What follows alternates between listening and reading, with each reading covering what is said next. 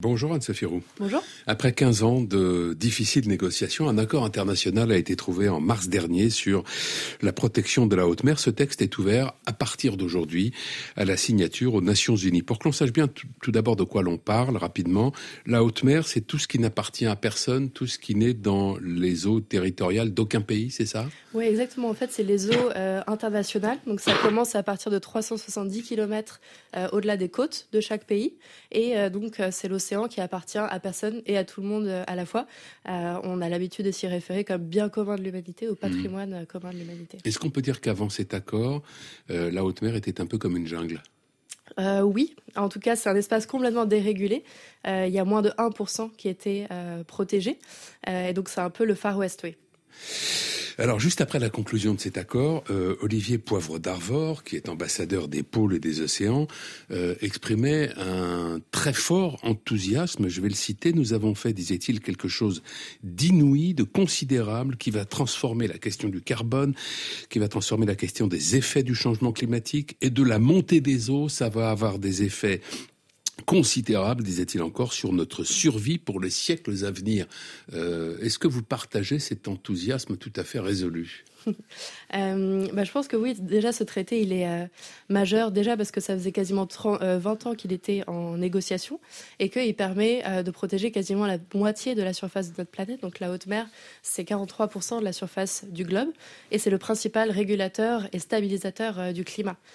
donc en fait, un océan en bonne santé, c'est ce qui nous permet, nous, d'avoir une planète habitable. Mmh. donc en ce sens-là, il est assez majeur. Il est aussi majeur parce qu'il permet de traiter à la fois la du climat, de la biodiversité et les différentes sources de pollution d'une manière euh, uniforme. Euh, après, il y a deux éléments euh, qui ne sont pas pris en compte par ce traité. C'est les ressources minières dans les abysses. Donc l'exploitation minière des fonds marins, typiquement, n'est pas prise en compte par ce traité. Et donc ça, c'est un sujet qu'il faut adresser de manière parallèle. C'est une faille, ça, qui est dénoncée par un certain nombre d'associations qui disent que là, il y a vraiment un gros trou dans la raquette. Quoi. Bah, en tout cas, c'est parce qu'il y avait déjà des traités existants et des agences existantes qui régulent ces industries-là que euh, le traité sur la haute mer euh, est un peu parallèle. Après, il y a des ponts qui se creusent euh, par moment. Mais voilà, donc les, la pêche et l'exploitation minière des fonds marins, c'est deux sujets qui ne sont pas pris en compte par ce traité. Et donc, il faut traiter de manière séparée. Et qu'il faut, alors, il faut, selon vous, essayer de mettre au point des traités spécifiques sur ces deux questions-là, la pêche et, l'exploitation minière? Oui, en fait, c'est deux choses qui sont déjà régulées par ailleurs. Donc, pour les fonds marins, c'est l'AIFM, l'Autorité internationale des fonds marins. Mmh. Et pour les pêches, c'est les organisations régionales de pêche. Euh, l'un des points qui aura été euh, le plus difficile dans les négociations pour parvenir à ce traité, c'est euh, le partage des richesses, des ressources qui pourraient être découvertes en haute mer. Quels sont ces trésors potentiels qui suscitent autant de convoitises? Bah, le point sur lequel le traité insiste, c'est les ressources génétiques. Euh, donc, par exemple, typiquement dans les abysses, dans les grands fonds marins, on a des écosystèmes qui ont, qui ont évolué pendant euh, des millions d'années de manière très très unique, euh, sans lumière du soleil, il y a eu des pressions incroyables, voilà, dans des conditions très très particulières. Et dans ces habitats, en fait, on trouve des molécules, des, des ressources génétiques qui peuvent être super intéressantes pour l'industrie pharmaceutique, typiquement pour fabriquer des vaccins ou des cures pour les cancers, le cancer du cerveau, notamment Alzheimer, etc. Et aussi pour l'industrie de cosmétiques. Et aujourd'hui, ces ressources, c'est un peu premier arrivé, premier servi. Euh, elles sont pas du tout, euh, l'utilisation de ces ressources n'est pas du tout régulée. Et euh, l'idée du traité, là, c'est d'assurer un partage des ressources euh, économiques, des bénéfices issus de ces ressources génétiques de manière. un partage juste et équitable, dit le traité, parce qu'en effet, tous les pays n'ont pas les mêmes moyens pour aller explorer les grands fonds marins. Qu'est-ce que prévoit ce partage juste et équitable? Comment ça va se mettre en place précisément? Bah, C'est une répartition juste entre tous les pays, notamment les pays en voie de développement et les pays qui, qui envoient euh, des, euh, des bah, qui ont les technologies justement pour aller explorer et extraire euh, les ressources génétiques. Et notamment pour les pays qui sont les plus proches des lieux où ces ressources sont extraites. Alors parmi les mesures importantes, il y a la création d'aires marines protégées. Qu'est-ce que ça définit précisément? Euh, donc il y a plusieurs niveaux de protection à d'une aire marine protégée, mais selon l'Union internationale de conservation de la nature, globalement, il y a quelques euh, niveaux euh, de protection. L'idée d'une marine protégée, c'est de mettre en place des mesures pour protéger les écosystèmes, pour leur permettre de se régénérer. et du coup, c'est des, des, des, outils qui sont très efficaces quand elles sont, quand c'est des aires marines protégées fortes et strictes, pour permettre aux ressources, notamment halieutiques de poissons, de se régénérer. Quand vous parlez de se régénérer, euh, il y a, euh, disent un certain nombre de spécialistes dans les océans, des zones qui sont aujourd'hui considérées comme mortes, c'est-à-dire euh, dans lesquelles plus aucune forme de vie n'est possible. Est-ce que ce traité peut mettre un, coup d'arrêt à, ce phénomène? Bah, en tout cas, un coup d'arrêt pour empêcher euh, que ce phénomène ne se répète et ne s'intensifie, ce qui est amené à se faire si jamais on n'a pas de traité euh, comme celui-là, avec l'augmentation de la crise du climat, de la biodiversité, etc.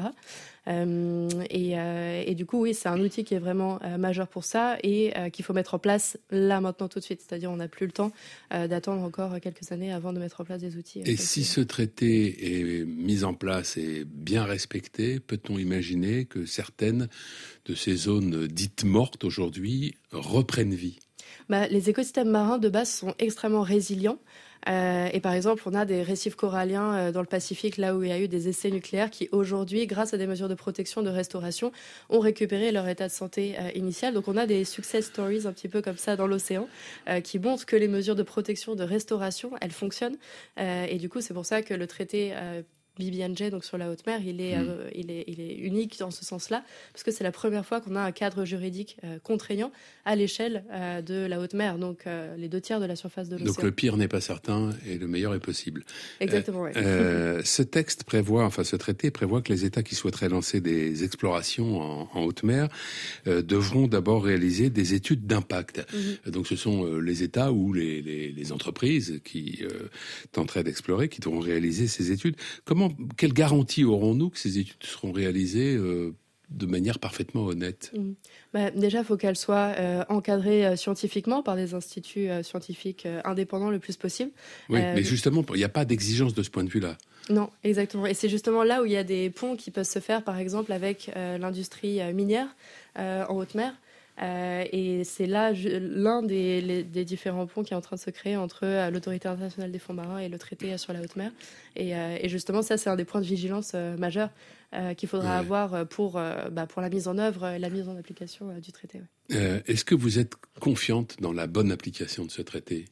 Euh, plutôt, en tout cas, il faut rester toujours vigilant et vigilante, évidemment, comme avec n'importe quel euh, traité.